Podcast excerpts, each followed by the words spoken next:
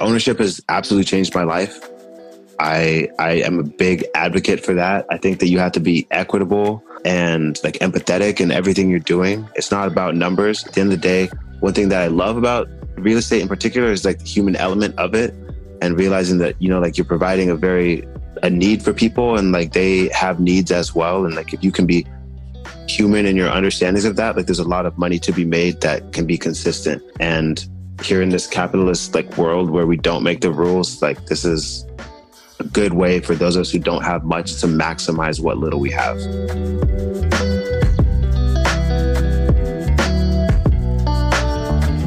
Welcome everybody to the Faking Notes podcast. Podcast. Ladies, gentlemen, how y'all feeling? How you feeling, Trevor? I'm feeling great after today.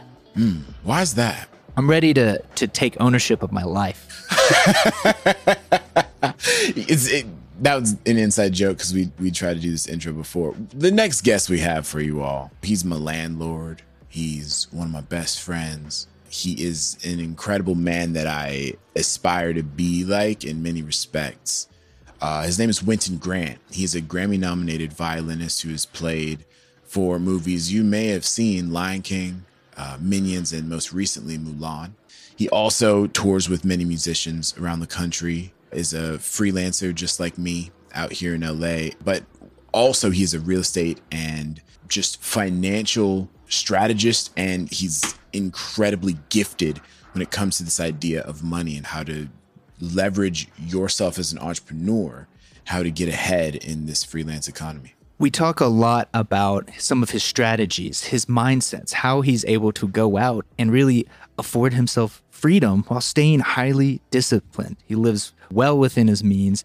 He knows how to leverage his work, himself, his knowledge, and his money to have the type of life he wants to have. He owns his house, he's starting new businesses, he's planned the next year, five years from now, 10 years from now, we get to really see like what that is like and then how you yourself can go into other fields that he's really thriving in. So you're gonna you're gonna love this episode with Wynn. He's incredible. He's an inspiration for me. I've enjoyed reading up on his stories, his real estate plays, his business, just through his Twitter. And so mm-hmm. it's been really fun having him out on the pod so that we can finally get down to the nitty gritty. So you're gonna learn a lot from this one. This is my boy, Wynton Grant. I hope you guys enjoy.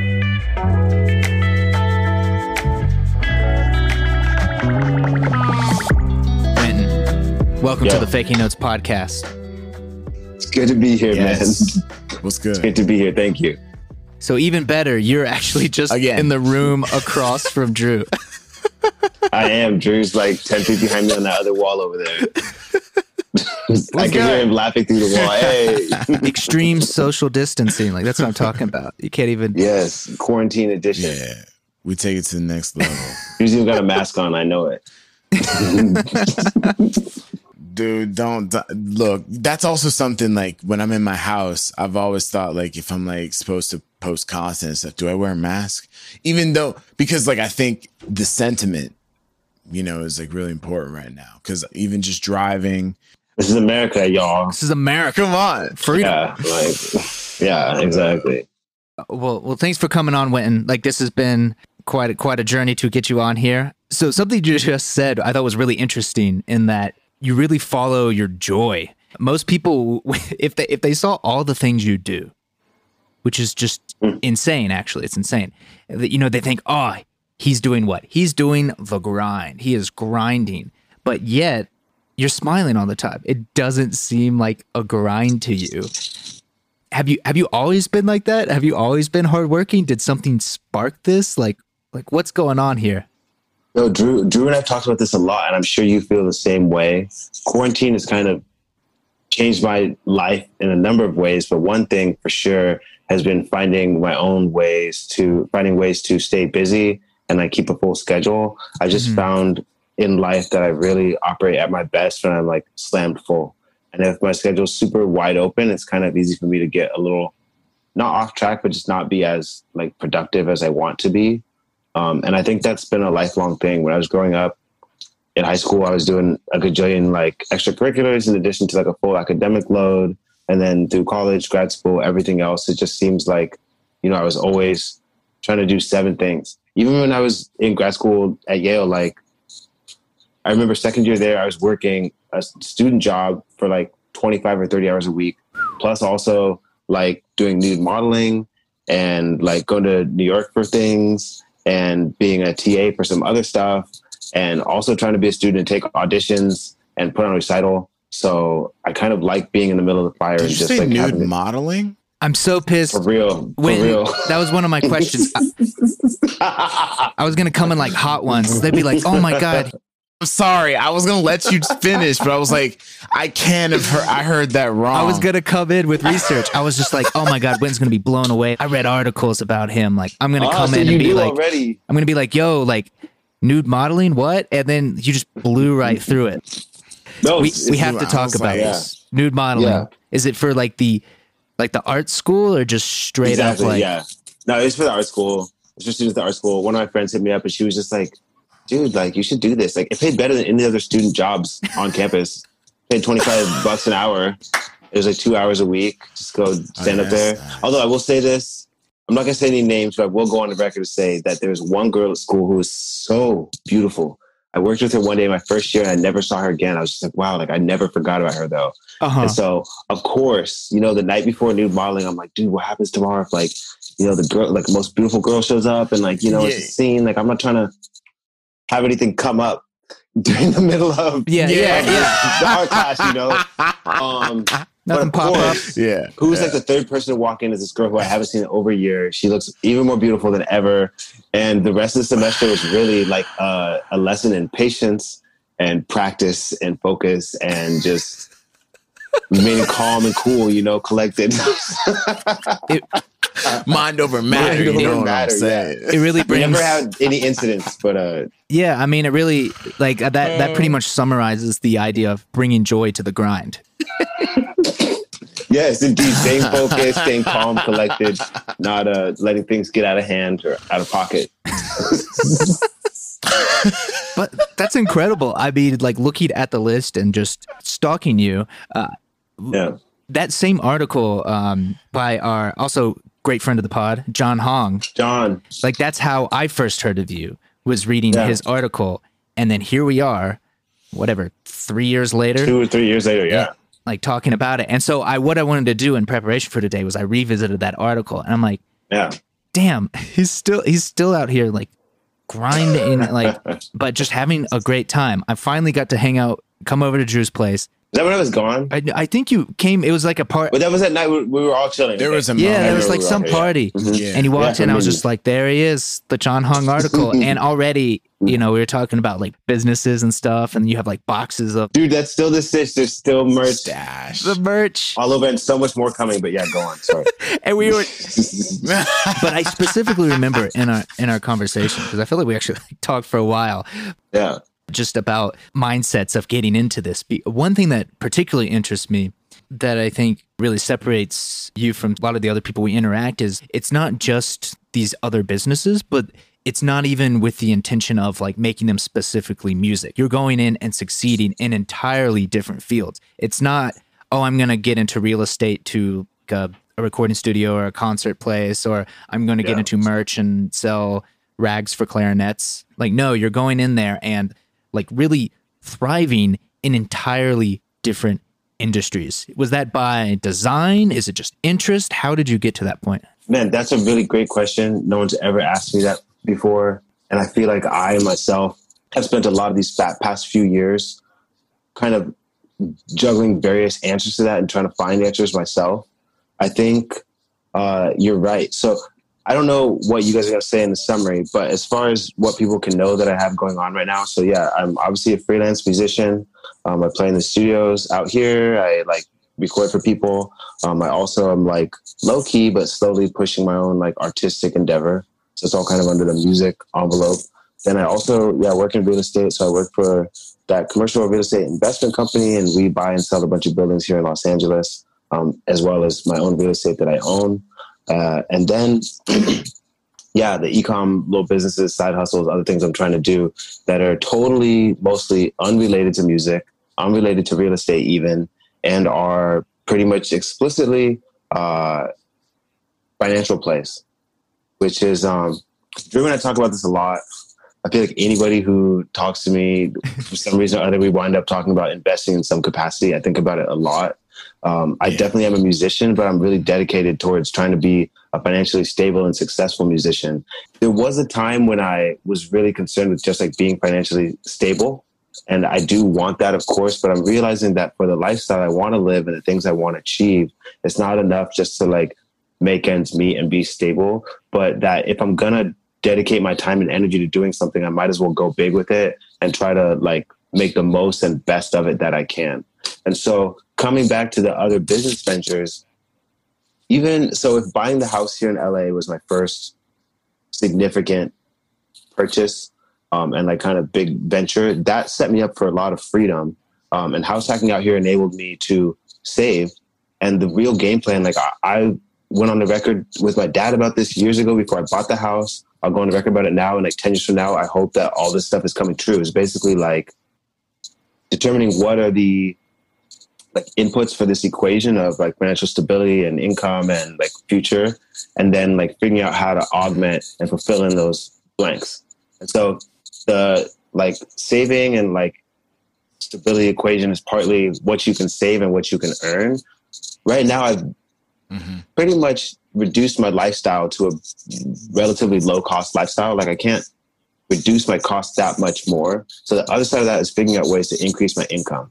And I know that as musicians, mm-hmm. one thing that we do that we get paid for is playing. It's not super scalable. Mm-hmm. And truthfully, I'm really happy to say the stuff that I play out here in LA, I feel like I'm about capped out as far as like what you can get just for like a raw hourly rate as far as you know you sitting down and playing and so the only way i can increase my earning potential uh, and earning reality mm-hmm. is by finding other ventures to dive into that for me when i think about the various things i'm trying to do with the ecom i always look for something that is uh, lightweight hopefully uh, that's going to be popular that has like a massive market like i'm not trying to mess with anything less than like billions of dollars but ideally trillion dollar market where i can come in and get a little bit of that market mm-hmm. share and then again coming back to the flexibility thing like i'm mostly trying to do music and these other ventures and so i know in my life the various things i've gone through and done sometimes are more and less time intensive right now is very time intensive kind of starting these businesses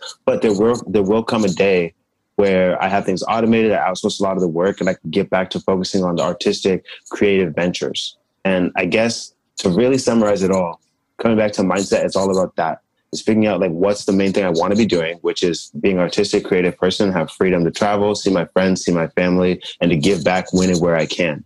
So if that's what I want to do, my solution was finding a career that allows me to do that and finding other things that fit within that career or that add and can be made to fit within that that will still ultimately get me to where I'm trying to go.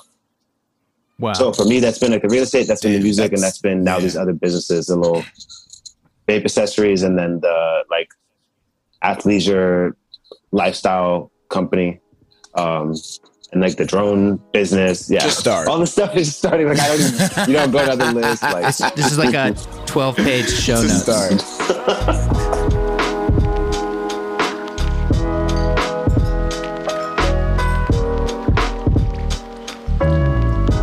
One thing I wanted to point to, and the reason why I wanted to connect the two of you, because one thing that you may not know about uh, Trevor Wynton, also a nude model, also like. I didn't only on Thursdays. Only on Thursdays, bro. I've been telling. Only you, on OnlyFans. Bro. So. Well, what was really cool about him is the joke that we have on here in this podcast is that he's trying to speed run life. so when it comes to automation, when it comes to delegation to AI programs and other program link chains of systems, Trevor yeah. is your man to go Yo, to. So dude, I want y'all to like tell me, yeah, like trust me, bro. As soon as I have this shit going, that's exactly what I need. I'm not gonna be doing anything. it's the automation. And so another reason why I'm so happy, Drew, we like we've been talking about having you on here. Uh, yeah, you know, since, since you were born. So like that's again, this, this really is an inevitability. You're you're an, an, actual inspiration to like like reading even even I'm recently. Really glad to hear that. Your your Twitter, your play, your thirty thousand dollar play real estate play, just like following yeah. the narrative. One, you're very open and you're sharing things, which is incredible. Uh, be- I will say nobody in the whole. I follow a lot of real estate people on Twitter. Nobody did has done a thread like that. I shared a lot of info on that. which blows my mind. And so I'm sitting here like reading it. First off, I'm like, what is what are any of these words? And uh two, I'm just like, wow, this guy every time I interact with him, I feel like I'm I'm learning something more and inspired to go out. And in the past year or so, it's kind of driven me to get out of that scarcity mindset, get out of that starving artist mindset and be like, wait, hell yeah, I don't have to. The buzzword in my mind for anything I do now is the scalable. It's kind of triggered my automation obsession and minimum viable product and all these other things. And Yeah. a lot of that comes from being aware of you and, and interacting with you and reading your Twitter threads.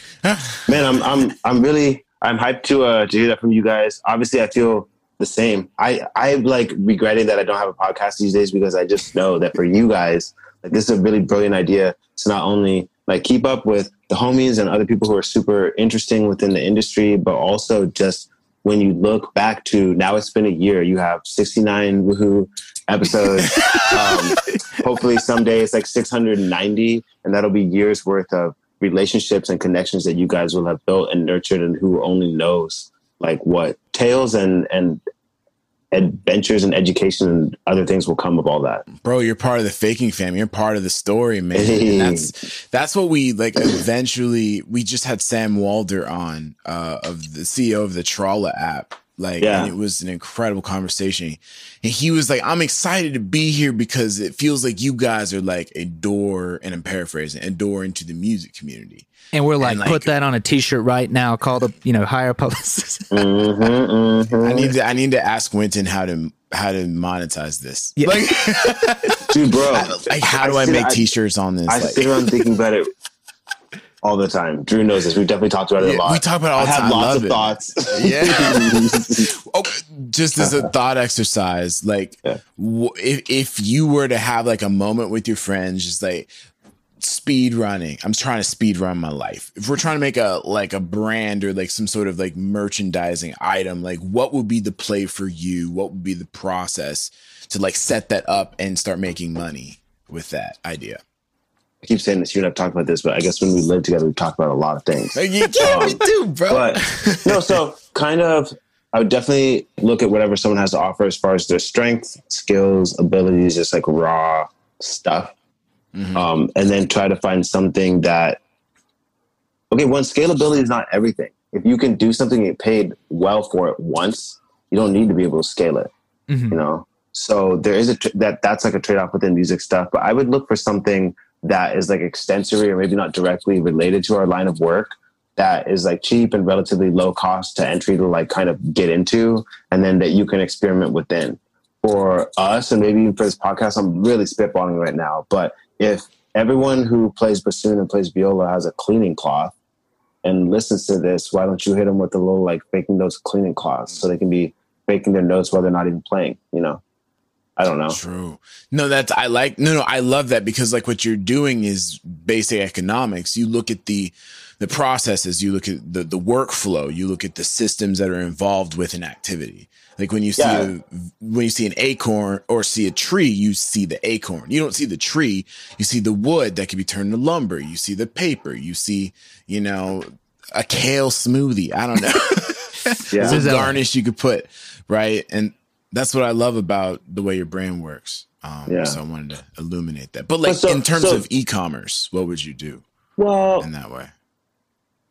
probably the same. One thing I'm Mhm. excited to be doing myself right now, and one thing I would love to see you guys do because I don't know what you do this right now and where your budget is. Mhm. But I'm really, really, really excited to start not only creating my own like ad campaigns and content and like looking larger scale out. Like right now, so with Sola, the athleisure line I'm trying to launch. I'm trying to have samples come in. I'm trying to have products ready to go for Thanksgiving, December, and moving on into like next year and hit like at least four of the major holidays. So for you guys, I would be trying to think of like when what are the holidays coming up? What's the content that we're producing that's related to that? And then um, I don't know what your guys' actual marketing strategy is, other than like reaching out to people and and uh, and like sharing stuff by your own media. But if you do any media like like ad placement buying, Like I, that's what I'm really, really excited to do is Mm. put ads on Mm. Google, on Instagram, on Facebook, on all these other places that with my other company I couldn't do for various legal reasons. Um, but I think that there's a lot of growth and possibility in that space, and like the target ads are so good that if you're looking for new viewership, um, I think that's an easy place to start. For sure. And and that that's part of the play, right? Is because like we both are also maxed out kind of like with our respective so it's it's like when it comes to chopping up content when it comes out to creating ad campaigns i'm trying to learn how to make ad campaigns for my own stuff so Mhm. these are all you know moving targets you know it, it wasn't enough to learn how to video or how to photo or how to even record audio with an audio interface and with XLR cables. I find that the new media and like the new way to really conduct business is so divorced from the actual act of what we do as musicians. And so like that big knowledge gap is so profound for so many people. And that's why I love surrounding myself with people like you who are really good at breaking it down. And that's why we have this podcast because we're trying to help people understand maybe the the thought processes behind creating an entrepreneurial presence in the digital age. Yeah. So, Um, Yeah. My question is going to be to? Trevor is like, what sort of things are you, do you as automate and like, what would you suggest or recommend like places like that people should start like quickly to more efficiency, make their life more efficient? Uh, like that's a that's a very good question. So one of the things I think that's interesting, we kind of just joke for those who don't know what speed running is. It's a niche within a niche of video game subculture. Yeah, it's yeah, it's- fascinating to where they just try to beat games as quickly as possible. And so while that while that might that's that's it, that's a speed run. And so this little sub niche group, which I can relate to as a uh, new music composer within classical music, is that it's huge. It's done a lot of good, but it's not about uh, like life hacking. It's not a hack thing. It's actually it's not necessarily a shortcut. What they're doing is understanding a game in its entirety. And so like that's what really draws me to. It's not just about the speed and like saving a second here or there, but in order to do that, you have to have total control of all the systems of yourself, of your inputs, how the game is programmed, like getting into the weeds of things. And so like that's kind of why I jokingly say speedrunning is because the a level of skill and understanding is how you get to that faster loophole. It's not necessarily shortcuts. So what I've been doing is I don't want to I I don't really buy into like the the or I've shied away from like kind of like the roboting of ourselves, um, where I'm like automating myself. But what I do want to do, if I'm just repeating any action that I don't have to be, that's really inefficient. So instead of oh, I want to be like lazy and like not do stuff, which I do, I am lazy, and I don't want to do things. Uh, looking at The last five days, Yeah. dude. Okay, go ahead. Yeah. He's the most productive human on planet Earth. yeah he's it's insane it's insane guys but like looking at almost any action if if i can set it up and i'll talk specifics of various programs and whatnot but if i can set up anything Yeah. that i'm doing repetitive that could be handled by a system an automation why not and putting in that time if it can save me up time over the year that is more time i could spend on the creative process so learning programs inside and out just to speed up things to help me out. So a couple of quick programs. One is already built in on your phone the shortcuts app. Like there's a couple simple things like post most recent photo to instagram. Do do this. Copy instagram hashtags. I'm just throwing out the instagram Yeah. examples. Make a gif make a like what or whenever i walk in through the house text me something. Um Yeah. and so on on the computer, one of the things I've been doing a lot is it's a program called Keyboard Maestro. There's one built in called Automator. Apple doesn't really support it anymore, so don't use it. Okay. Got it. Got They, it. they just kind of like left it to die. It's still there, but but for instance, an example is something along the lines uh, like I'm exporting something from Logic, like this podcast. It's like a two keystroke thing or something where it does it all. Yeah. Yeah, two keystroke thing. It handles everything, but now I uh, while it's exporting, I have it whenever like a certain text box pops up, like you know, complete or whatever, or it recognizes the a new file in my directory, it, it texts me, Yeah. so I can walk around and like Dope. these these all seeing the these. stuff complete as it yeah goes through. And so I don't have to like run down like, oh, did that finish exporting? It, I can have it send me a song on Spotify, like you're done, Yo, or yo. um, like what it, whatever it that's is. romantic. And so That's really slick. Wait, so do your uh, do your guys? Because the episodes are on Spotify, yeah. yeah, Okay, yeah. So it automatically gets pushed in and sends you when it is done. Yeah. And so I can do like things like that just on the export side. The best way to like, or the easiest way to get around it is something like Google Yeah. Sheets. I I got into this because a lot of film, I love Google Sheets, dude. a lot of film composers use this to very high levels. Some of my friends, so they'll be using it in like Logic or Cubase or Pro Tools to automate a lot of processes because there's just Yeah, so many repetitive things that are annoying. If you can automate it, do it. But what I hadn't seen them do is use that everywhere else. Like I was looking at this program. I'm like, wait a minute, why Yeah. am I only using it in like music programs? I can use this for emails. I can use this for text messages, sending things around. Yeah. And so like Yeah. that's my new hobby is just trying to find the easiest way to remove things that I just don't need to do in order to free up creativity. I'm so with it, yeah. brilliant. Yeah, whatever Oh else. So God. exactly. once you get a hold of this, then you might you might reach like Nirvana or something like Yeah. you just descend into the sky as the ultimate business person. yes. Was it Warren Buffett that ultimate said human? like who, some did somebody an investor recently because I've because I've been hanging out with Wynton more. Like I even bought this book, like the Jim Cramer Hmm. uh, "Sane Investing in an Insane World," the Real Money book. So I'm like, I'm getting in these weeds too. When and an investor let's said go. like the greatest uh, way to increase your capital is to increase your capacity for knowledge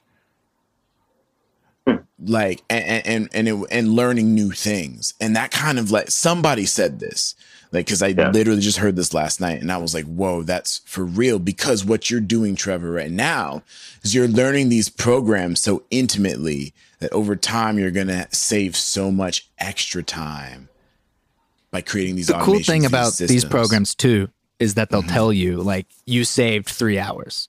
and so if you know Like obvious Postmates tells me I saved 127 dollars last week because I used them instead of you know like like that sort of thing. Yeah, but I get the reminders. yeah, just like hey or, or Peloton's like, wow, you you haven't done anything. Like, you know, get together.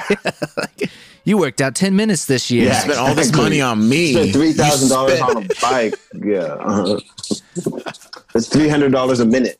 Like yeah bro come on Oh my god. So what really I think what you had alluded to earlier about like coming on the podcast and what's kind of like neat is looking at this in the rearview mirror a couple years later. It's kind of like a nice little time capsule of who you are, who we are, and what's going on in the world Yeah. and what you're thinking. And wh- what I thought was just so interesting is even some of uh, the lines you've already spoken are called back to that time capsule of John Hong's National Sawdust article profile. I need you. to go reread that because I'm probably saying the same things. It is, and it's Probably saying the amazing. exact same things. and it's and like that's I'm sitting here mind blown. I'm like, you recalled the nude modeling, like you're, you're just tapping into you're tapping into the research. But yeah, it's incredible to see someone really stick to it. Like you're you're, you're highly adaptable, but your principles and like your mission is very much still intact, the same way it was three years ago. And now you're so much further. What has changed for you in the past three years? You've done so much. yo, definitely, truthfully, my confidence in myself. And I think I, I said that at the beginning of this conversation that this last year I felt I've grown uh, in my confidence and competence. I really am a big believer that like competence begets confidence. Um, Mhm. if you let it, if you can trust yourself to get to that Mhm. point. And now, uh, these last three years, like when I moved out here, I was moving to a brand new city. I'd never owned a house before. I'd never worked in the music industry in the capacity that I do now out here, and everything were big, big question marks. Um, now, having been here, I have a home. Uh, I have amazing people that I know and love. I feel respected for my work within the industry. So the things that have changed have just been getting more solidified answers to these previous question marks and feeling comfortable and confident in myself. And also just realizing that these various game plans. Okay, I've definitely I've never gone in public about this either, and I'm a little scared to. But Drew knows this. Like when I was 24 years old, I told my dad I wanted to be a millionaire by the time I was 30, and I think I decided that when I was like 22 or 23. It was just like I woke up one morning, I was like, well, if I want to do this in life, and it seems like people over the course of their life and never inevitably come through like X dollars, like it seems doable. then why don't I put like a hard date on it and like set that as something to work towards? Um, mm. And like it's kind of an arbitrary number. We'll see if I get there. I'd like to think that I'm on schedule somehow still all these years later. But I think that the biggest thing that's changed for me these last three years too has been um, all this stuff takes time and the time has passed now to where some of the seeds that I planted years ago are now coming to fruition. And I am stoked because not only are they literally like providing for me, but they're also providing education and opportunities that are going to continue to provide for me and for those around me in the future. Mm. So just seeing all my little views and schemes come to plan, like, I mean, dude, that thread the other day when I said I was hyped because I did exactly what I said I was going to do in my journal. I have yeah. so many things I've written down over the years where it's been like, dude, I, I said I'm going to do this shit and like I really want to do it and I want to look back in the future and be like, yeah, I said I was going to do it and I did it. So I think some of that and just now like realizing that like I am doing the things I said I was going to do. So all the other crazy shit I said I was going to do, it's plausible. I'm still working on doing it. You know, that's what I loved about that particular thread is specifically when you mentioned that, and you I think you shared the photos of that journal. Yeah, it's, it's literally just a screenshot. This is where I said it. Which is which that's what really blew my mind because so much of how we just approach things is maybe not understanding it's that confidence and, and competence and like having those two align like what you mentioned because i think of so many times in mine it's just you know we go in something and if it worked out oh like what i did must have been right and like it's not left up to luck. Or if something didn't work out oh i must have done something wrong. And like there's you don't really learn from that. But what you did was like you envisioned a play. Yeah. You wrote that down so it's the proof. Yeah and then you you did it. And did so it. you could yeah. show it's it's like less about that luck. You knew the steps, you entrusted yourself to enact those, and it wasn't just a coin toss. You can kind of like yeah. look back and learn that particular part is what kind of blew me away the most is that you had the vision to see this. I'm glad, dude. Yeah. It's wild. It's it's honestly wild. Yeah, the very last thing is like the same thing as, as any of us like back when we were trying to get into music school or any of the things that we're doing at some point there has to be a point where you to yourself tell yourself you're going to do it and even these days i'm kind of i am big on like verbalize and like vocalize like your your dreams. And like just put it out there because if you aren't even afraid to say it for yourself you won't tell anybody else that. And the more you hear it coming out of your own mouth the more it just becomes real. And i love talking about things in the past tense that i've never done. Like i'd love mm. to sit here and be like oh yeah bro i made $10 million last year like it sounds crazy the first time, but when I hear myself say that a hundred times, it's not really that crazy anymore. And three or five or ten years from now, when I say that and it's real, it's because we sat here and I believed it. Mm-hmm. You know.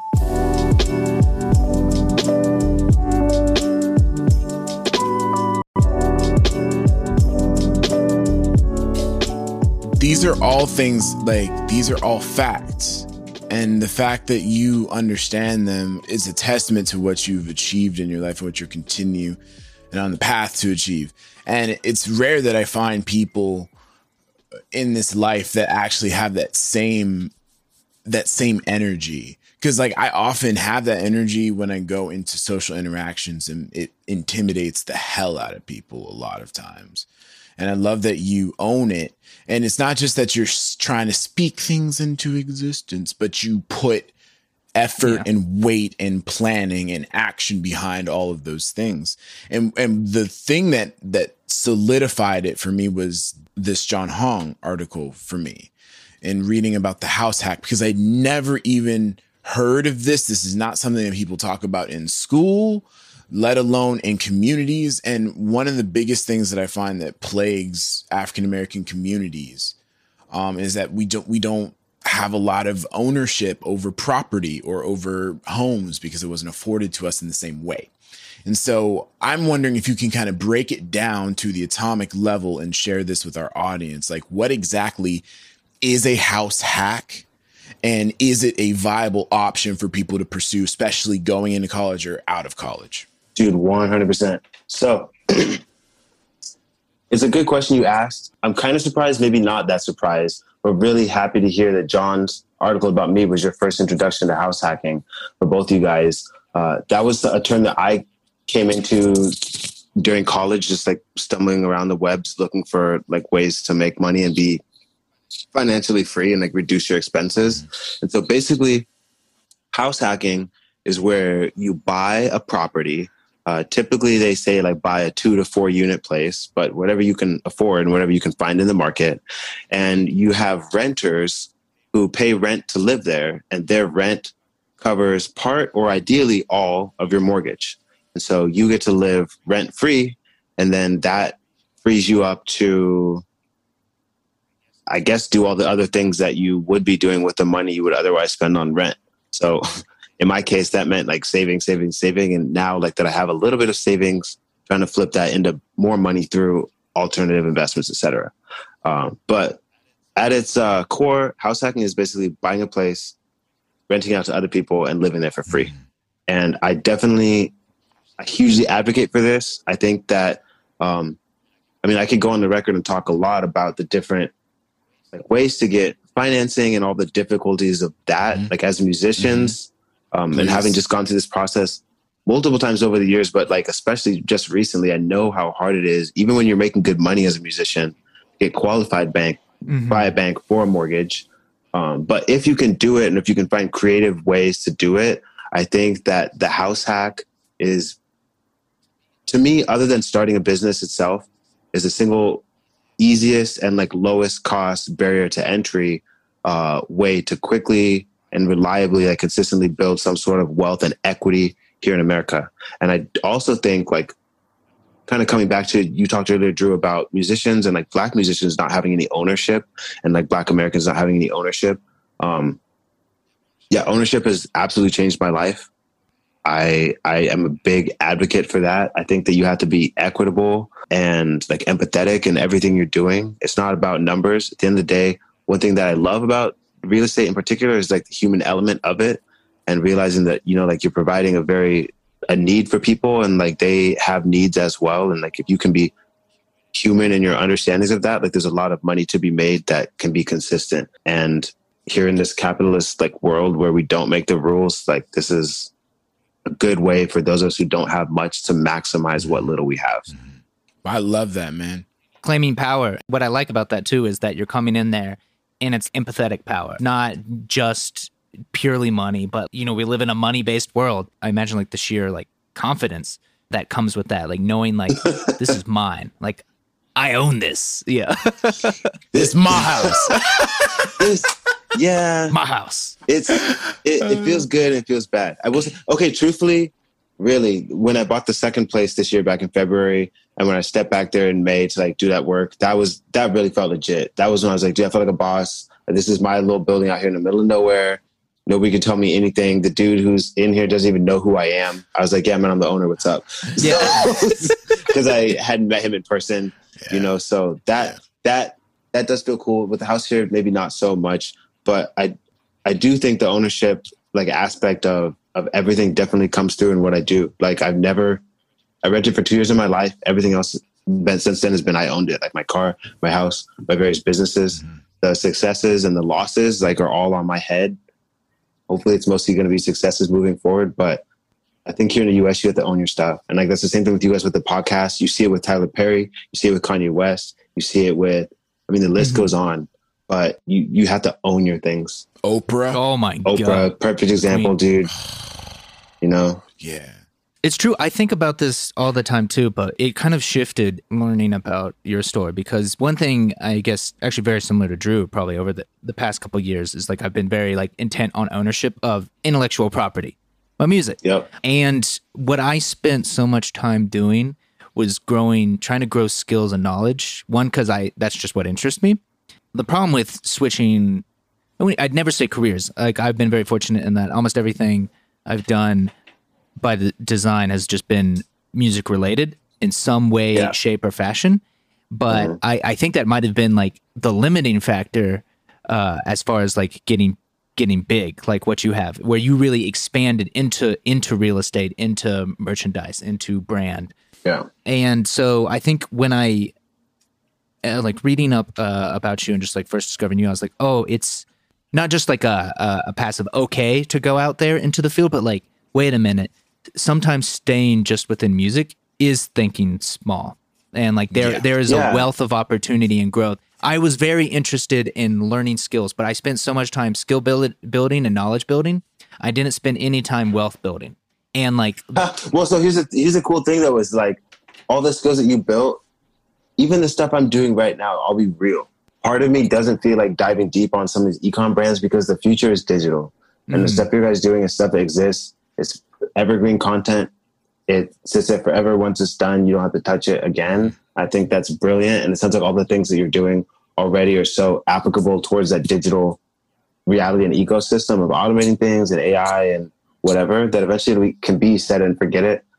I'm sure that before very long, like your wealth building will be on its way up too because of all the systems and everything else you have in place. Working on it. Um, for me, it's kind of like the opposite, like working backwards. You know, is like I I literally just wrote down last week at the top of my to do list, and today I'm going to sit down for at least 15 minutes. I have a list already of digital products that I want to have for the future, but I think that that's the way to go. And like having stuff that can sit online, be accessible immediately, always like that's super scalable and super low effort. Eventually, like an app. yeah, what's that minimum viable product? yeah. I've been thinking and of so it. Yeah. even even recently like starting with a company with a friend and thinking about that like what is the easiest way that is both help people would be interesting long story short it's like uh, the airbnb of concerts Yeah. Okay, but so I've, I've wondered about that too because I have some notes about that too. I'd love to hear your thoughts. But yeah, go on because I Yeah. keep coming back to group news with that same idea. But go on. Yeah. yeah so we like started and a couple weeks in and it's been in the process like now we're like interviewing ex-musician web developers and front end back end and all that but Yeah. you know sitting in the room thinking of the the big kicker is like one does it help people two the scalable nature like is this up front can we like rapidly prototype like all these things we think Yeah. about in business that i would have not considered doing even let's say a year ago. Really until we started talking to, Yeah. doing this podcast where it's like hey why am i thinking small? Like why am i restricting myself to this? Um, like let's go out and do big create a business run a business Yeah. create something that Yeah. i could sit back and it could give me income. Because two things you mentioned one like about how busy you are the grinding. You've always stayed busy. You've always been working on something. You you mentioned when you weren't working on things not just less done because you weren't working but it was like harder to be efficient. And i can directly speak to that. I was just go go go go go in new york. It was awesome and i was just pumping out stuff. And then i moved to la and i had, di- intentionally didn't like find anything specific. I came out here i'll take a little breather and i have all this free time Yeah. be fully freelance no longer teaching and i like accomplished like nothing. I i can't even like point to anything from those like couple months between and then we started a podcast so like maybe Yeah. that's we started a podcast really soon he was like, he was like, Drew, I'm dying here. Help me. Let's do something. So, Drew, I'm so sad. And now here we are. people- Yeah. But it's true. I think there is a phrase like, if you want something done, go to the busiest person. And you're the busiest person. Um, so, like, how do you, you mentioned your to do list. Is your day highly structured or like how, how on earth do you do all this, this stuff? Man, I'm so happy to talk about this because I'm thinking about this all the time too. I don't have a great system. I'll be honest. I'm glad and kind of impressed that I get the things done that I do. I'm pretty organized, uh, but I definitely like this morning. Let me see if I can even. I think I wrote this down today. Was to like make an actual. I want to have a routine. Yeah. Yeah, let me see here. Where's my? I never have, but I'm I looking want at- it. So, what I do right help me. now is basically, yeah, right here, dude. Here we go. I'm gonna send you guys my. This is from my note. Okay, Mhm. this is my. This is how I actually keep track of everything. Is Oh, I I'm have so ready for one. this. I use have a ton of notes. I'm a copious note taker in the notes app, dude. But uh how do I send this in the Same. I'm Um, Evernote in obsessed. the chat. in the Zoom or whatever? Um, Yeah, and no, okay, so I don't use Evernote. I just use uh Mhm. I use the Apple Notes app, Yeah. but I basically keep a running. Man, what the hell? How do I send? I'm gonna have to send this after we're done, Yeah. But long story short, I just like wrote in my note this morning that I was gonna write down like make an actual routine for the end of the year and like try to stick to Yeah. it. And so basically, I wake up every day. I have. I know like my various ventures that I'm working on, and I know that the only way to move forward is to kick the can a little further down the road every day. So if if I have time to be working on music and the desire, I'll work on some music stuff. The ecom things, there's always something I can be doing. So I try to like at least send some messages to a lawyer or talk to a manufacturer or uh, sit down. A lot of it is just Kicking it down Um, the road. yeah, kicking down the road, but uh, I'll be like, okay, so I know that I need to have like ad copy written for whatever campaigns we're going to write eventually. And if I don't have it right now, maybe I had a great sentence uh, last night, so I jotted that down. I'll sit down Mhm. for 15 minutes today and just like brainstorm around that. Just jot some ideas down, like get them out, and then leave them until later when I want to come back to like that aspect of it. But basically, just like working through this list, adding to it as things come up, and realizing that sometimes things get put down the list like that may have been at the top a week ago, like 300 things down, and like I just won't get to it now. I'll get to it eventually. Mhm. And it's Um, there. Yeah, You you remind it's me there. of and the main thing is just like jotting it down. Yeah.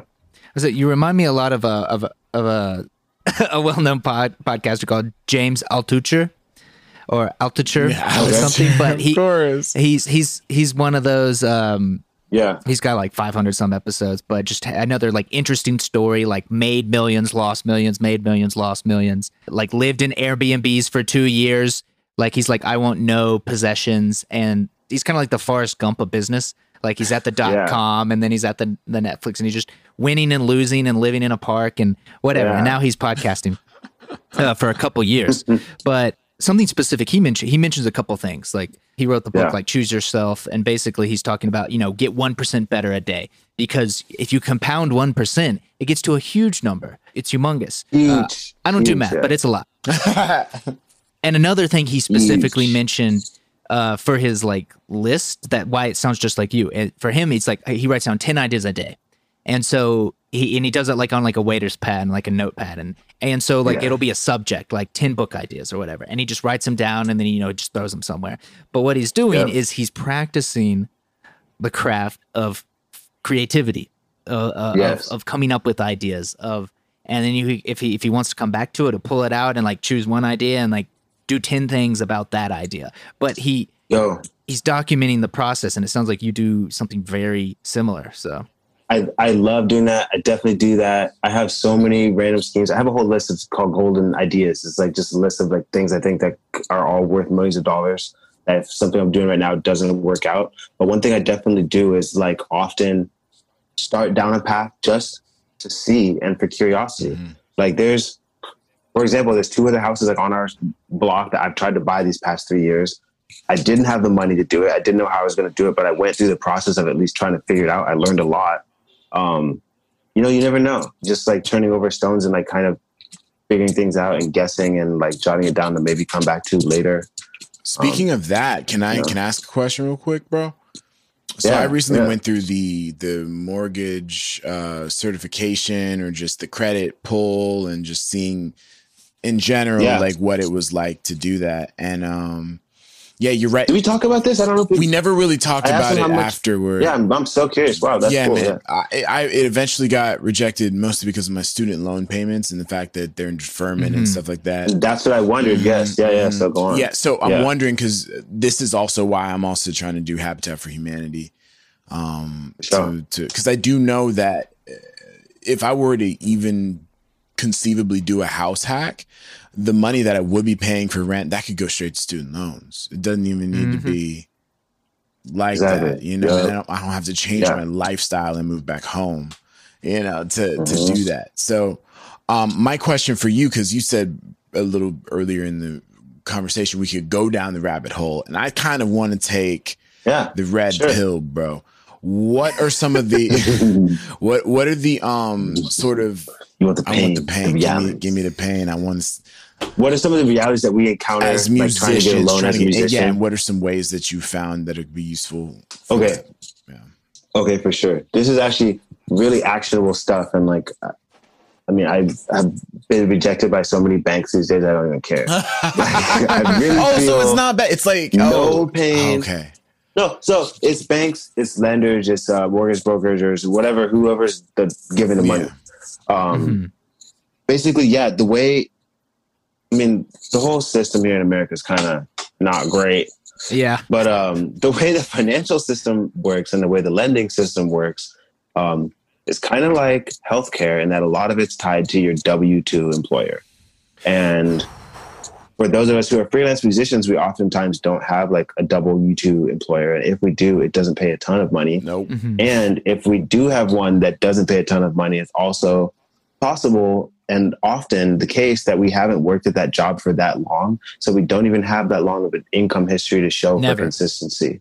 So banks are always looking for, oh, and because a lot of times we're students, we have student loan debt. So the combination of not a ton of income, not a verifiable, consistent income to prove, plus like whatever amount of debt on our head means that we're from the jump fighting an uphill battle to try to get qualified. Um, so with the, did you have a question? No, I was just gonna say shit. Continue. no, so that's right. And so for for me, what I was able to do when I bought my place three years ago was I had to go to my parents. My mom's retired. My dad still works. They don't make a ton of money, but they're old enough now. They've had their house for like 30 years. It's paid off. Um, and that changed everything. I was able to pay my money out of pocket to get in the door, but use their income combined with mine. We were able to qualify for a large enough loan. And after being rejected by probably like seven or eight different banks and lenders, we found one through our agent, through my agent, who was actually able to get us qualified, do it. And uh, and here I am, you know, three years later. I just refinanced the loan earlier this year. I went through the process with the same lender. It went well. I'm not tripping about it. Um, I will say one thing: you definitely have to be persistent. I'm finding this. Uh, like following up with people is key in any industry, especially here in music. Like sometimes people just are busy, they didn't get it, maybe at the moment they didn't want to respond to it. But with the loans thing, like I literally had so many people like laugh in my face when one, when I told him I was going to buy a house, two, when I was trying to get a loan, they're just like, dude, you don't make any money. How are you going to prove this? yeah, You Whatever. It doesn't matter. Like I did it. dude, I'm I a nude did it. model. exactly. Like, man, bro, I'm Job making 25 bucks last week. Come on, let me get a house. Like, um, so no, it's up a battle and like just be prepared for the slog, but also understand that as much as there are rules and laws and they are very objective, there also is a degree of subjectiveness to the lending business, and that depending on the story, you can. I'm not going to say go out and lie at all, but depending on the story you can present to the lender and the way in which you can frame things can make you more or less likely to have uh, to have your your chances like more or less likely of getting approved for your Mhm. loan. Um, I'm trying to think of like actual actionable things that we can do as musicians that would specifically be that. Um, I don't know Yeah. as far as like maybe just excluding some things from like if you're conversing with your lender, like not mentioning if you have five dogs or something, or that Yeah. like you're not that they can legally like discriminate against you if you tell them that you know like maybe your mom has cancer and like your sister is like something like just adding a bunch of like potentially financially expensive family issues. Mhm. I know that like maybe by law they can't hold that against you, but sometimes it's better just to say less and like Say less. Say less. slide in, you know, and like not complicate things. Um, coming back to uh, like getting qualified for a loan, yeah, like making sure. Do you, yeah, we don't need to get into like your personal student finance, No, yes. student loan debt situation on the pod, Yes. but I am very curious to talk to you about what the lenders had to say about that because since I don't have loan debt, thankfully, because of scholarships, that was not something that I had encountered. But I know for most musicians, that is the reality and is, is a Mhm. hurdle to get over. And I want to know how to help them get over that. One of my friends here in town is a musician and he did it. I went with his lender earlier this year for another thing. He got me pre qualified. So I know that there's hope out there. I know it can be done. I know there's lenders who it seems even like maybe specialize in lending to non traditional mortgagees or whatever. But uh, for right now, I don't have a definite answer. Habitat. Other things Habitat- you talked about, the NACA program. Habitat yeah. for Humanity. Um, I think that Yeah. well, my my mom's a real estate broker, and so she's always she's hip to a lot of these different things. She's been a real estate broker for 21 years now, actually.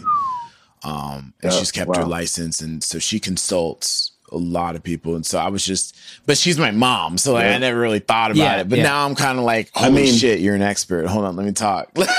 Dude, straight up. That's that's why. I mean, I don't know if your podcast listeners know this, but this year, like my dad's an accountant, Mhm. and I had Drew use my dad for an accountant this Yeah. year. I hope he had a good experience, Great but I know that like my experience with my dad is like, dude, he's been doing this stuff for thirty years. He literally worked for the IRS, so I know that like what he's telling me is good. Uh huh. So like, um, another thing is like, yeah, Drew, like you don't have to go outside of your network to get like awesome, legitimately like super valuable real estate advice. information. Yeah. So she was talking That's about incredible. Habitat for Humanity, and it's it's by state. And so this is how she was like, "You this is how you're gonna get a house, bro." So she was like, you have a low income, you're a musician. So like you qualify for like low income programs, especially since like what you said, it's your a lot of your income is tied to W two work. I have maybe two or three people and they've paid me a thousand dollars each. So it's like it yeah. looks like on paper. Ballin'. You know? So, so the last two years you made three thousand dollars, but if you split it in two, it's like you made fifteen hundred. That was before taxes, so yeah. you made like twelve hundred bucks. And, that, and our mortgage is uh, twenty seven hundred uh, a yeah, month. Yeah, yeah. It's like bruh. For the cheapest shit you can buy in cheapest town. Yeah, I got this. but what Habitat for Humanity does is it, it uses sweat equity. So like you you have to do mm. work with the homes, and you also have to do home yeah. buying co- a home buying course. You have to do uh, cool. a lot of counseling meetings with a, a, a home purchasing counselor. They give you a lot of different steps. So I'm just about to jump through it's the good. hoops. if I if I hadn't done it the way I did, I would yeah. definitely. I think I told you this, Drew. I definitely would do that. Mm-hmm. The NACA and the Habitat for Humanity, and I think there's one other program that offer literal like zero money down home buying programs. To me, that's a no brainer. No brainer. Do you still get hit with like PMI with those things? And oh, so oh. so when I refinanced my loan earlier this year, I got out of the PMI. So oh, yeah, it took three years, bro. I, what I tell you, I told you. I told us oh, that's because right. people always trip. They're like, "Oh man, you have to pay PMI." I'm like, "Okay, well, look, once you get up to X percent of equity in the home, which in a city like Los Angeles, where your value is going to go up 120 plus thousand dollars in two and a half years, like mine did, it's not that hard to get from your three and a half percent down or even zero percent down to having 20 percent equity in the home. Refinance the loan later, reduce your mortgage payment, get your cash back, and get rid of the mortgage insurance premium. Bro, okay, so that I thought you were talking about your Wyoming property when you were talking about that. I mean, yeah. the, the Wyoming property, I I don't have to pay mortgage insurance premium because I came in with more than twenty percent down. Mm-hmm. I think you only have to have the mortgage insurance premium if you have less, less than ten percent. Ten percent. I thought it was less. Maybe than, it's fifteen. in the home buying course, they say fifteen to twenty. So like you want to at least right. hit 20, 20 down if you want to avoid PMI. Uh, yeah. yeah. T- okay, so, so that was some TMI, PMI. Yeah.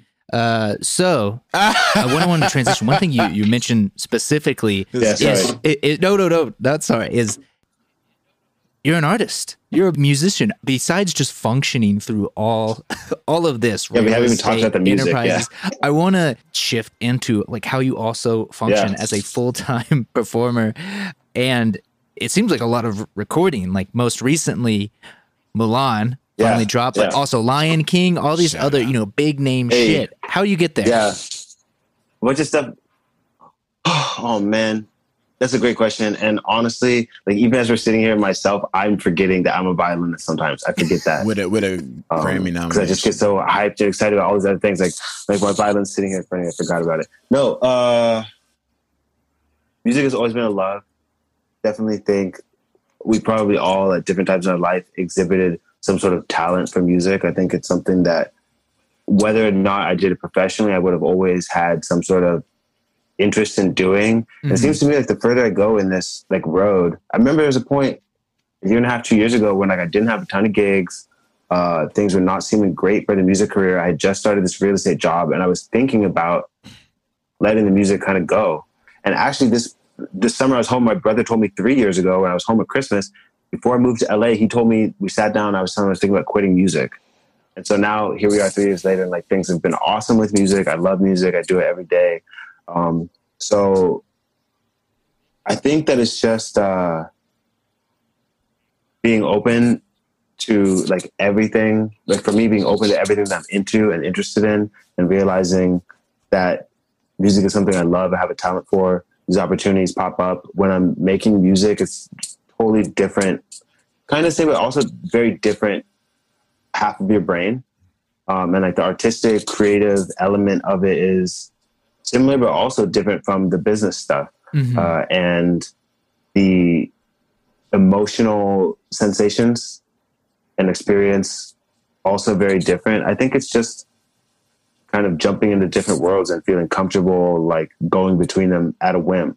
I, I, talked earlier about like finding spending a lot of these past couple years like trying to set who I am and like figure out my own like just basically the things I want to do, what I want to do, and like am I going to go do it? How am I going to do it? And so when I'm making music, like I'm doing music, and that's that. I'm thinking about the music. When doing the business stuff, it's kind of like a little bit different Mhm. It's like they're like complementing mentality and approach. each other.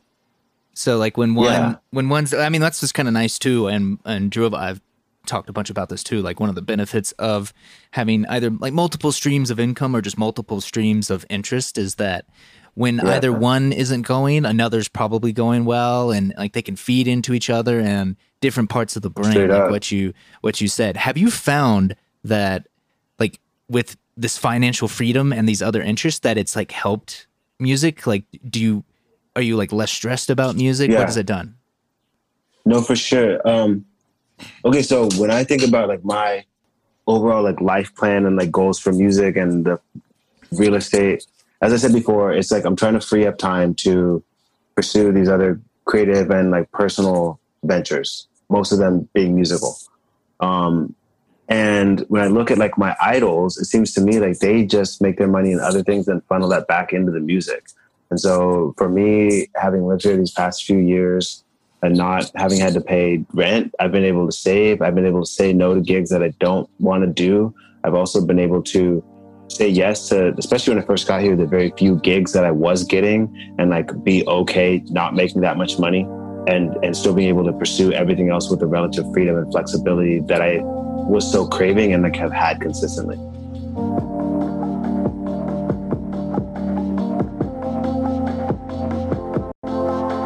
Can I share something with you? Yeah. I said no to my first gig. Out here in LA. I said no to my first gig Oh. yesterday. Yeah. And how did you feel, bro? Incredible. so amazing like I was like, but that's money I could Straight up. have because I need more. I need Straight to up. save. But I was like, if for the amount of time I did a value judgment, do I even want to do this? Yeah. No. Is it worth the money? And do I need the money right this minute or like in the foreseeable future? Do I need the money right now? no. or would I just have time to maybe sleep during that time or think about what I want to do with my life with that time instead of wh- my problem that I found is I I schedule myself to exhaustion by the minute hmm you know and I often will if if I fall if something goes wrong like what happened with my subway order and then also what happened with the Zoom link things run I know you get behind. stressed. I know how it goes. see what happens folks He was like, "Oh man, I gotta go. Like I'm handling this." It's just like he's running in and out of the house. but I never have time for me. So I love that you embody and employ that wisdom of saying no and like doing that and that you are in a space like that. I admire that and I want to be there.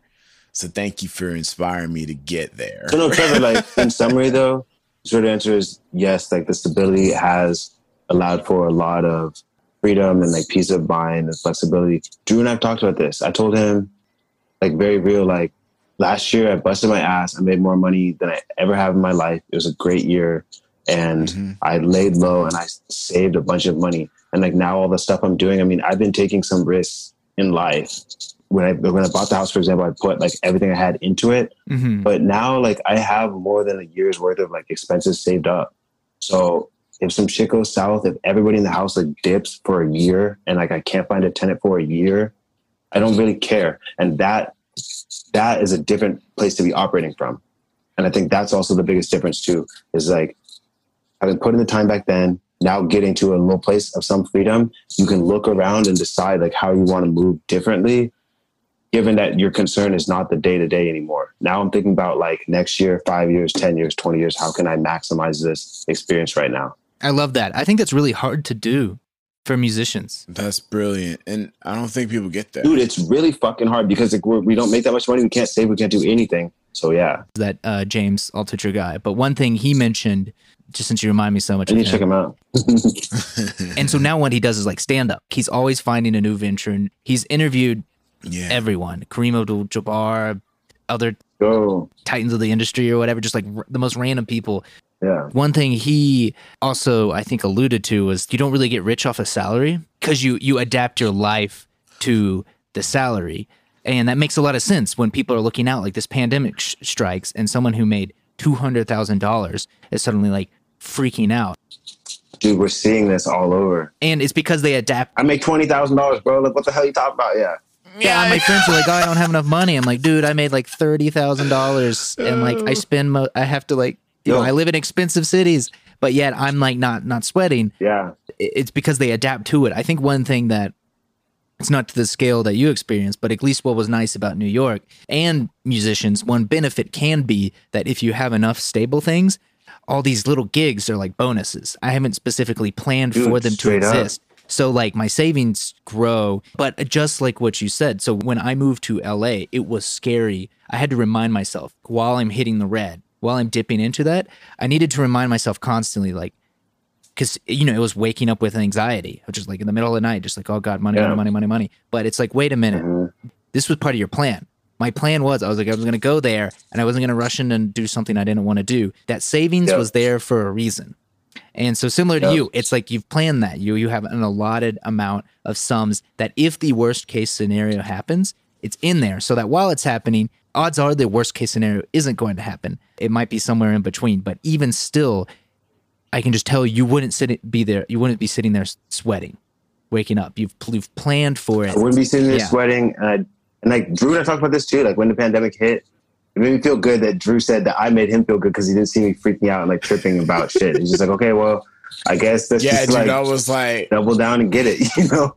we okay. That's what was the energy in our house. Is like Mindy, Wynton, and me. We all kind of like collectively, as things started hitting the fan, we were Uh-huh. like, okay, it's Uh, go yeah. time. And so we start working out. We start. We've been cooking, working out. healthy, We've been working on out. our business. The rings. We've been. Mhm.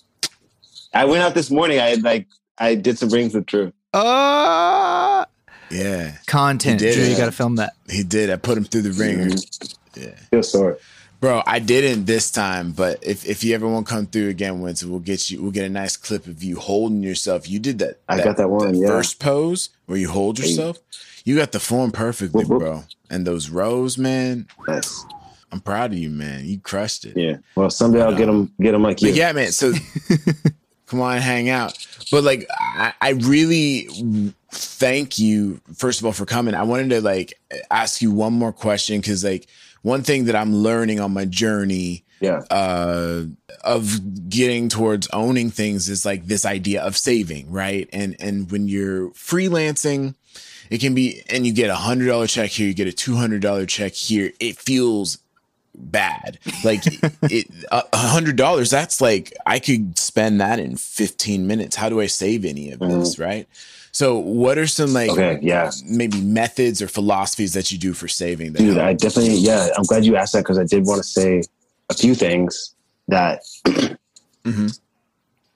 So along this whole journey, I do. I really love living with you and Mindy and like having all my musician friends because we're all in so many, just like different places along the same journey. Which is like me transitioning from being Mhm. a musician, like getting out of school, not making a ton of money, to now like trying to figure out how to make money and like how to live in this world. Um, so things that I've done along my journey to help like just being frugal. Okay, so obviously tracking your expenses is huge. Knowing what you need to make every month and Yeah. like what you need to be able to afford every month is huge. So that's food, Mhm. your insurance, your rent, your student loan if you have that, car payment, whatever. It's a lot of things here in America. You know, it adds up quick. Mm. But being real with yourself, knowing your numbers, and then once you have a clear picture of like what's going on, like figuring out like what to do about the equation, whether you need to figure out how to make more money, whether that's through a side hustle or whatever, or figuring out where you need to cut expenses. One thing I would say, and like this has been hugely influential for me, and I don't know if other people do this, but basically I run like a net zero budget, which means that every dollar that comes in, I pretty much have something I'm intending to do with it. Mm. And so, and what that also means is that I'm always operating as if the dollars I have, these are the last dollars I'm ever going to get. And if I don't get another gig from today, I know where I stand on things. I never am like, okay, well, I'm short 500 right now, but if I get this gig in two weeks, then I'll have it. Like, let me get this thing now. As always, I'm trying to operate with what I have. And so even when I write down, I mean, Drew, we've talked about this, but out here in LA and just as a freelance musician, it's easy to do a lot of gigs and then forget what gigs you've done. So I definitely keep a list of what I Oh did, my what God, date, and. Oh approximately like what the pay should be. But one thing I do is like, let's say the gig was for 500 bucks and I like, let's say after tax, I know it's going to be 500 bucks. I'll write down $300 on the list. And so, yeah, am I cutting myself off 200 bucks up front? Yes. But what does that mean? That means that when I'm looking at my list, okay, I have five things that I did in the last two months and I'm waiting on payments. And let's say each one of them was $500, but down here it says I only have 1500 coming in. I'm still operating as if one, I don't have that money. But two, when it comes in, it's only going to be 1500 bucks. So when I actually get the checks and it's actually $2,000, I already have way more than I was intending to operate with. So I have money now set aside for my taxes and a little extra cushion for whatever other inevitable shit probably came up. And so by being sort of hmm. by being one like real with yourself about what your actual numbers are and then being kind of proactive in giving yourself a little less or like tightening just being disciplined about like what you have i mean look not everybody can sit here and be like cut $200 off a gig coming in and pretend like it doesn't exist but if you can do it in small ways like okay i have a $150 gig coming in let's say i'm only going to pretend it's worth 120 so i keep the 120 and of that 120 decide what to do with it okay $20 is going to go to my savings. $50 is going to go towards gas. $25 is going to go towards this, $25 towards this. And suddenly the whole thing is spent. And when it comes in, you execute on those things. You put the money in the savings, you put the money towards the gas, you do this, and it's done. And that way, mm. when you're like thinking about things, you're not tripping because you already provided for it. You put the money aside for the savings. You did this, you did that. Many have talked about this, but like, I'm not going to send the screenshot now because I'm too lazy to figure out how to make it work. But I literally, I keep a running okay. a running sheet of like everything that like I'm intending to buy or like need to pay for and like when I was starting out and didn't have that much money and couldn't think that far ahead, it was like, okay, I need to have money for my insurance payment next month. I need to have money for this, for this. Now I think about things on a larger scale. It's like if I have the cash sitting around to pay for my insurance, like my health insurance, my car insurance, whatever for the year, let me think about that as a lump sum, a lot for it already. So now I'm sitting here if I know what my expenses are going to be, anything, and have already provided for it, anything else is extra. And now it's up to me to decide, well, how, how do I maximize this? So I think that just like being real with yourself, mm-hmm. knowing what your numbers are and finding ways to creatively, like, if you can't actually go out and create more for yourself, do more with less and maximize like everything you have so you're not wasting money unnecessarily. I love that growth mindset within the budget. I mean, it, it recalls back a, a, phrase Drew used discipline equals freedom. Like you're just like highly disciplined. And from that, it's allowed you flexibility. And just hearing you talk about like allotting, m- making your, your money active, it's just something I did not do for the, I'd say the five years, five, six years of just adult life until recently. Um, there's like a website called like You yeah. Need a Budget. Yeah. And that's, and I recently signed up, but like that's their philosophy too.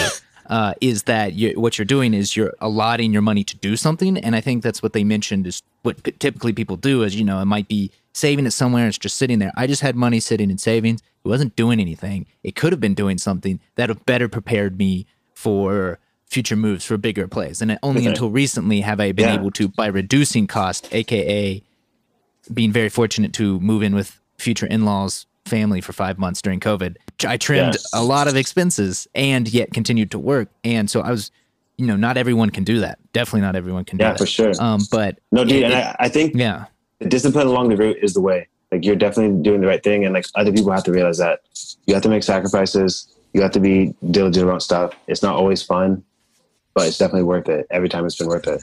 Because that's the thing. You like you don't necessarily need to live with beautiful uh, roommates like you do. Like like if if you looked at the the typical American models, be like, okay, I've got this money in here, throw them out. I'm gonna run around naked in my four bedroom apartment. I do what I want. I'm my, ah. my own boss. But you you mm. didn't do that. You like understand. And back to I just liked the idea that you put you, you put your money to action. And it's very similar to like insurances and healthcare and other things like that. It's inevitable that something's going to change. You can plan for it the the best example is tires getting blown out or something, or or getting tires changed. Like everyone's surprised. Oh shit, I got to find a couple hundred bucks to change my tires. That should not be a. That doesn't have to be a surprise. Right. You know it's going to happen. For real. You know there's going to be for a real. roof problem. You know the fridge is going to break. Like yes, a planning yep. for the surprises so that when it does happen, that's just a recent change in my mindset. Is is planning for these things that we know Straight are up. going to happen. They're not surprises. It's inevitable, and you you do that. And taking taking advantage of the good times to like mm. prepare mm. for that. I think that a lot of people don't do that. Even myself, I could be better about that. I think to some degrees, but yeah, it's like it's not always gonna be a sunny day, so milk that sunshine and like bottle it up for when it's raining. I started saving in July. And now and now look though. That was the first time I've ever started saving. Yep. I'm almost have six months of just general living expenses saved Yeah. up, which is really good. And how does it feel? I'm living pretty Spartan. My anxiety, so like the beginning of this whole pandemic and losing all of my work and then getting meager amounts at the time of mm-hmm. digital work, I was like, I'm screwed. You know, and mm-hmm. so that anxiety really started. And it was like all this Juilliard training, all this social media training, all this like digital training. It doesn't matter. I'm, it's all gone. Right. And then it started coming in and then I felt better. But I also knew that in order to make sure that I survived in this new world, I had to make sure that the discipline kicked in and I really took my financial uh, thought process thought processes to the next level and I owe it a lot of it to you uh, and being around you every day. So I really Hey. appreciate you uh, coming here and coming on and sharing some of that with I know. our audience. I see you getting it though. Drew's definitely Drew's definitely there's been some major shifts. He's on his way for sure. There's no question. And sometimes literally going on Thank major you. ships, Thank like uh, cruise ship gigs. yeah. Some good. that too.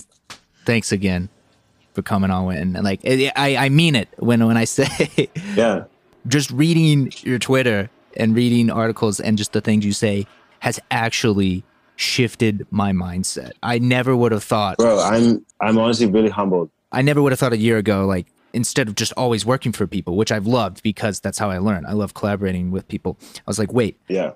w- working with like the startup company I do now and just all these other things. It was the first time, and then reading your real estate plays and just these other things. Like, why am I not trying to be my own boss? You know, I can learn about this, I can do this, and be, because Yeah. someone else is out there doing it, and they've they've proven Someone's it. literally I think if we're gonna end on one one last thing, because I feel like maybe we're coming to an end or something, I don't know. But um Hit it. One thing that's been consistent if I've, I've always been busy is also i remember the first time i saw somebody play the first time i ever went to a summer festival was at indiana university summer string academy. And at the end of the festival uh, i was a junior in college at the time. This was going into my junior year of high school. At the end of the festival the students who were seniors were able to audition for iu which you know is a great music school. And so i saw this girl get up there and she played like Barber Violin Concerto, which I loved, hadn't started working on, wanted to work on. No, she played Bruch, sorry, and it sounded good, but it didn't sound like a thousand times better than me, you know. And I was just like, well, Mm-hmm. dude, like if she's doing it, then like I think I could do it too. And that same sort of mentality has been with me through everything. It's like look at all these people who are already doing it. Look at their qualifications, their education, their experience, whatever. So many times, at least on paper, it's not even who I am or who we know ourselves to be. And so when you look at it like that, yeah, I totally, yeah, if they're doing it, you can go do it too. And like if someone is your boss, like I could be that person. So I just decided I'm gonna always be that person. Like I want to be the boss of my own. I thing. love that. I mean, Drew and I probably have same same experiences. I remember the moment. brilliant. like a summer a summer festival just going it was revealing it was expensive but just understanding like from both of us coming from like smaller schools from undergrad what the level just is. noticing like like wait the only thing difference is their different is their circumstances and access Yeah, i can see myself attaining that Yeah. level and so we went for it and now i mean look at all of us but yeah. you're that Mm-hmm. person so i'm gonna go out there and do some business Thanks, man. Can I share my moment? so if we're on the whole timeline, it was like your junior year in high school. My senior year in high school, it was like the summer. I was going to Bowdoin. So it was a summer festival before the freshman to year of college. So it was like a couple Mhm. years after you. Went to Bowdoin. And so there was this really cute chick. She was a first year master's student at Juilliard. And I was like, oh, snap. She was about to play Bartók. And I was like, oh, snap. This is about to be She's gonna lit. slay it, and then she did it probably. She put and she didn't. And like the, the thing is is like the people that i went to school with that were a year older than me like two three years younger than her played it better than her. And i was like oh wait. And that was literally the first time in my entire life i ever thought i could get into juilliard. Straight up, there is definitely a moment. and it was when i was starting my undergrad. So Mhm. that seed got planted And I hadn't really realized until you shared that moment with us, bro. That's crazy. Yeah, I love that. Plus, you went for it too. And I know my like undergraduate comp Mm. teachers probably use me as an example of, well, if he can do it, y'all can do it. The difference, no, it's true. No, it's true. I would use me. I was not a good. I I was mostly a bassoonist. I was like barely a composer. I just moonlit as one, and I played a lot of instruments, and it just interested me. But I was fortunate enough to have like quick success. But I didn't even have six or seven pieces to my name when I go up to Juilliard to audition. But the the difference was was that festival, the experience of seeing other people at other things. Suddenly after me, they start sending students to all these festivals. no one had done it. I went there, I saw it, and I tried. and so I'm sure there's suddenly a bunch of people from our program start going to Princeton PhDs, Curtis, all these other incredible programs. We just tried Yeah, they start shooting for it. Yeah, and they did it and like they've achieved much more success Yeah. rightfully so. There were a lot of better people. They just didn't submit. I almost didn't submit and i try to think of how different my life was. Look at all of us. Here we are pinnacle of success podcasting rooms apart ah. yeah, man. I can see the, the ocean outside my view. Yeah, we'll crop that in we'll, we got we got photoshop we'll, we'll, we'll yeah, Put that in the background. I love that. thanks again Wynton. love I, mean that. I, was not yeah. waiting. I was not ready for that. thanks again Win, for coming on No, for sure. We love you. It's, it's my pleasure. And we didn't even really talk about that much music, but I hope that there's some. Dude, I wish so too. You need to come back to LA. Like we got a, a keyboard and a guitar waiting for you. oh yeah, Oh, actually, hey, dude, maybe cut this part out. But I do And have a a question for you. I'm ready Bro, for can it. I uh, can I try your guitar out? oh yeah oh absolutely That was I it. can't remember. Is that the old? Uh, it's the really old acoustic, right, Drew? Is that the really old Yeah. acoustic? It's a big one. I don't know. It's just really big. Go for it. That's my like grandfather on my dad's side, who I never met. He passed away like forever ago, like seventies, eighties, ancient times. And I was all excited. My aunt, Kay, like we were like cleaning out, you know, the, the old house, and I was just like, oh my god, this is it. Here's my million dollars. This is it. This is it. I'm Yeah. I'm fucking rich. But I forgot that they were like super poor. Yeah. So it's literally, it, it's like the squ- Fender Squier of like 1940 or whatever.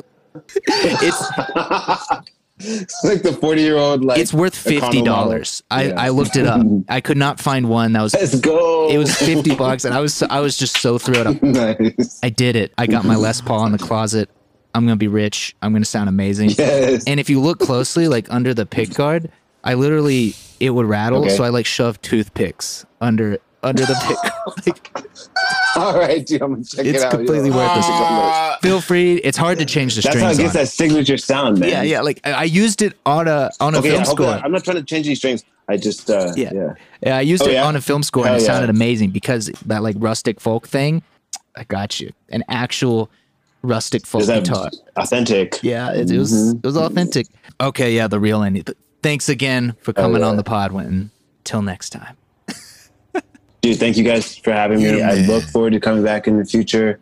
Hopefully, at that point, all your businesses are like online and running, fully automated, and like you have a house. I have like five more, and Drew is like not even here on the pod because he's too busy like shooting something.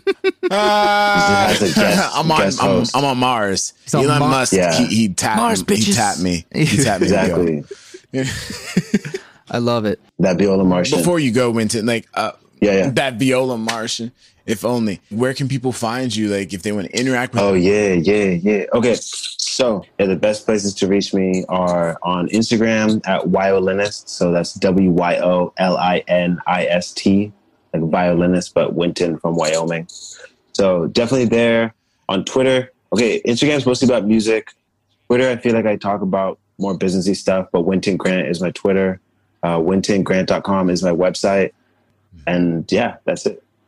Dope. Woo! We'll crop that in Thank there. you, Thanks, bro. Wynton. All right, And, so uh, Drew and I are gonna say That's that. nice things about you. Just don't listen. Yes. Don't listen through the door. Don't spoil it. It'd be like, wait, hold up. Okay, I won't. I'm gonna go outside and rip the fucking bong for the first time since like eight this morning. So let's go, boys. let's it's been a go. pleasure. All right, bro. Fucking Love I'll it. see you in like five minutes. This is great. Yeah, Till next time. good, good. Peace out. Peace. I love it.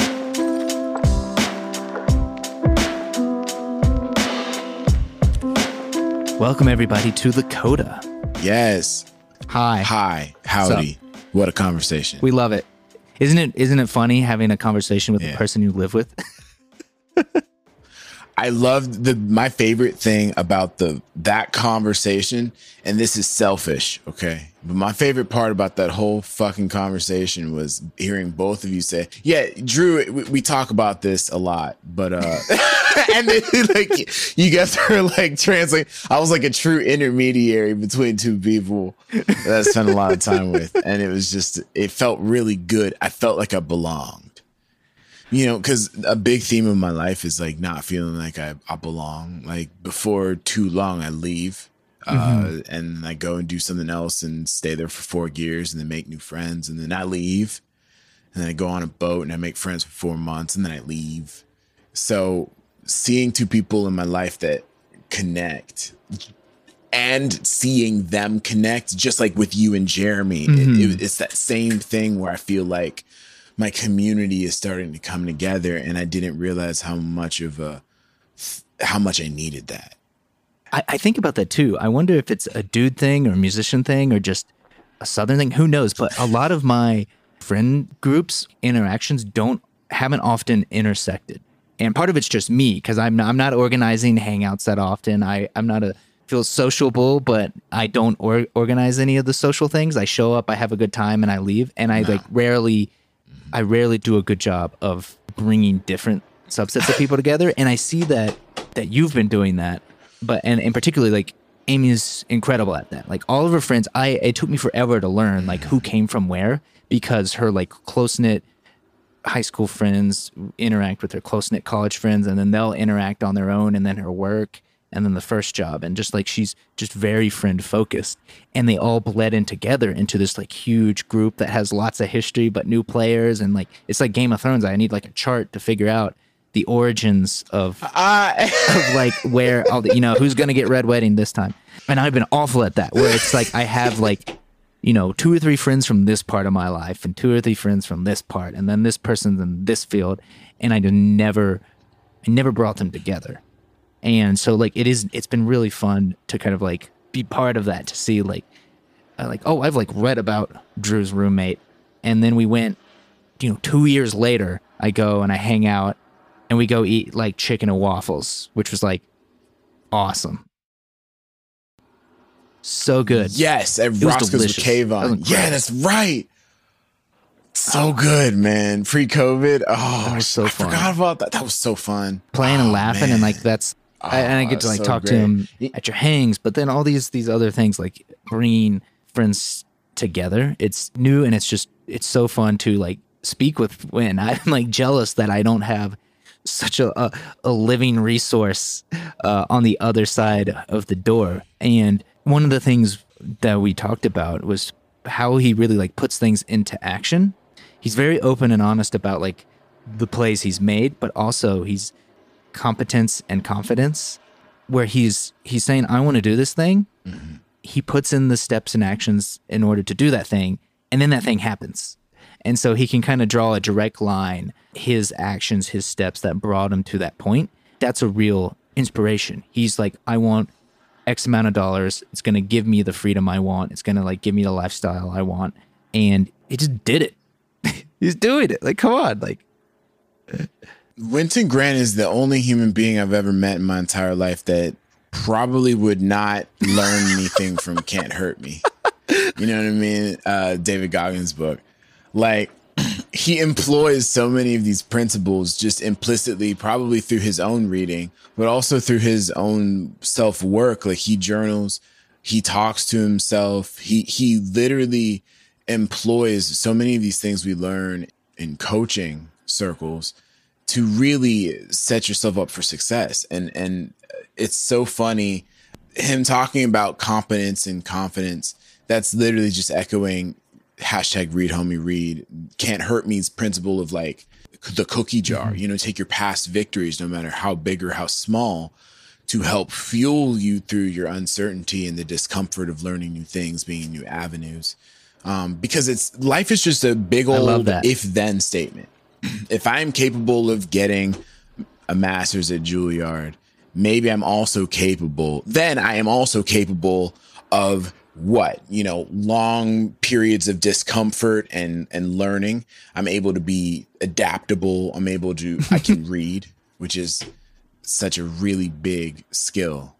I'm telling I, I know it's a joke but honestly it's no longer becoming a meme. That's how i i've realized i work i just gotta joke about something until i become that thing You got to self so self actualize your joke. like a hipster like joking like yeah i gotta self-actualize that's how i do so Yeah, I'm in full agreement. Like hearing him speak, it reminds me of so many of these other people Yeah. I look up to and try to learn from. Like kept bringing up this uh, James Altucher character, another uh, Yeah. podcast, and one of the first podcasts I listened to. He's the choose yourself mindset, and Wynton's really done that. And a couple of the things we pointed out, the compounding effect of doing getting one percent better at something a day is tremendous. Wynton does that. He voiced something just like that. Mm-hmm. Creativity, mm-hmm. writing down your ideas, putting them in action, just storing your knowledge. If we are in the idea economy, the knowledge economy, he's doing that. He's stockpiling. He's building up his savings of ideas, of knowledge that he can then use later on. And he mentioned uh, both you and Mindy like coming in here, also guest on the pod. um, and family faking fam it's like you know we're Guest all at kind of the like different stages Yeah. but with growing into these mindsets and i think like I, I'm, I'm not i'm not as far along in the journey as Wynton is with his, but like he helped kickstarted it. And so like now I know and I'm less sweaty that hey, like I'm only I'm only like a year into like this journey or something. It's it's confidence and competence seeing someone who's 6 years into that journey or 10 years into that journey that like knowing someone set up the model, you can do this. You can take control of your circumstances. You can take control of your finances and understand what you want and then work back from that. How do I get to that point? How do I get to that place? Is it a dollar number? Is it a work condition? Is it a location? And he just really is self aware, lays it on the table, makes the chart, walks it back. It's like, it's that simple, but the opposite of simple is putting it into action. And he's really just gone out and done that. And so he's, he's a true inspiration. he's like you know the the thing we always say is like you are this you are the sum of the people you spend the most time around mm-hmm. and he is a great person to spend time with because like now i'm kind of like oh yeah even if i do pick up a gig that i don't want to do i'll just if i i don't really need the money but i'm going to use that money and I'm gonna have purpose for it. It's gonna go to a savings for a down payment on a house, or it's gonna go to a savings for a campaign push for my own brand or for like a business or something. It it it, it has value, and so then even now, like I find that when I do freelancer work and when I work with clients, I don't have that mm-hmm. that freelancer stink about it. You know what I mean? There's there's something that happens when you consistently are working and building other people's projects and getting paid for it. And then when you go mm-hmm. home, you don't really have anything of your own, right? There is this emptiness and you feel like you're being used. and in our consumerist society, we often like try to encourage this consumerist, like, no, buy, it's buy, okay. Just buy nice things and you'll be okay. But buy, buy, buy. But by switching that paradigm, at least for me, and I've seen it in Wynton, and that's why I'm reflecting it. I don't feel as sour about working for other people's projects because now I'm like, no, no, no, no, no, no, no, no. That's that's yours. Like that is your money that you're going to use to uh, change something in your life. And that's just such a healthy perspective change that I would I'm just I'm hoping that you all in the faking fam are also allowing yourself to undergo as well. So thanks again, everyone. We hope you enjoyed it. I mean, go, go follow him. You're going to learn stuff. He specifically has influenced my life, even just the mindset. I don't think I'm going to go out and run around and do real estate plays quite yet, but just the, the framework that, hey, someone with our background, our musical training, our degrees is doing this and he's thriving in places that other people who that's their primary thing are not even thriving in. So it can be done. You can do it. And Wynton really kind of proves you you can have it all.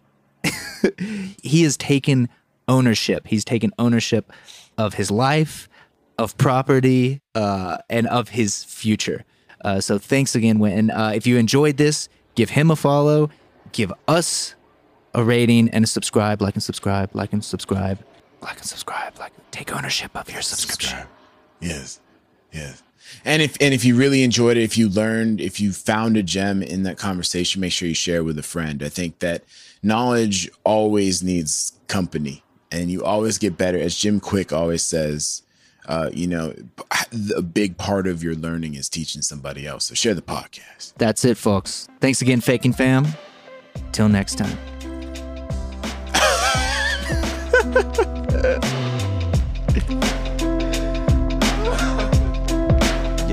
That pause was everything.